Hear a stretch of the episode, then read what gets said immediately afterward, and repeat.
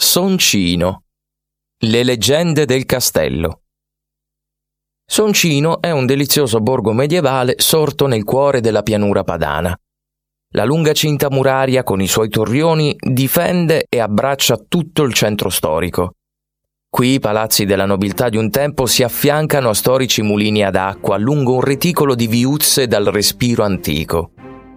È proprio a Soncino che fu stampata la prima Bibbia ebraica nel 1488, dopo meno di 40 anni dall'invenzione fatta da Gutenberg.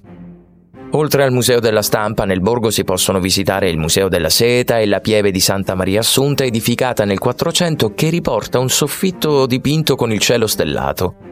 Poco fuori dal centro si trova Santa Maria delle Grazie, una chiesa impreziosita da capolavori del Rinascimento lombardo ma l'edificio più imponente che cattura lo sguardo appena arrivati a Soncino è la Rocca Sforzesca.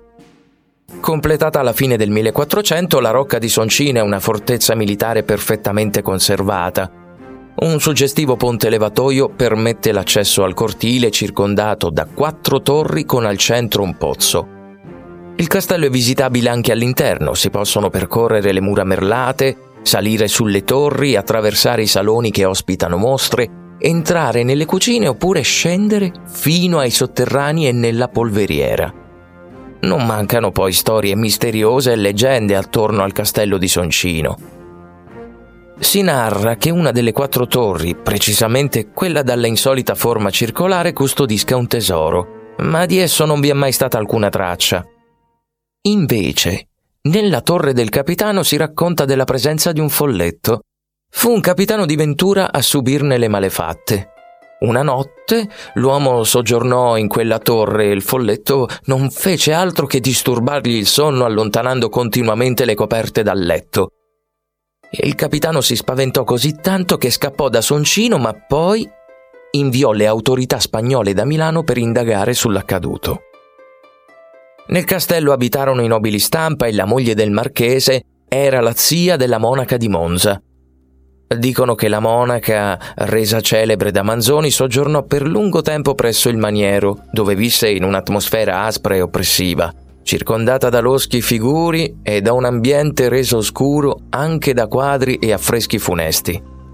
Ma il personaggio che maggiormente segna le vicende misteriose del castello è Zelino da Romano Egli fu un politico e condottiero accusato di eresia e di indicibili efferatezze. Morì a Soncino rifiutando di ricevere cure e sacramenti, strappandosi le bende che avrebbero attutito il dolore lasciandosi morire senza pietà.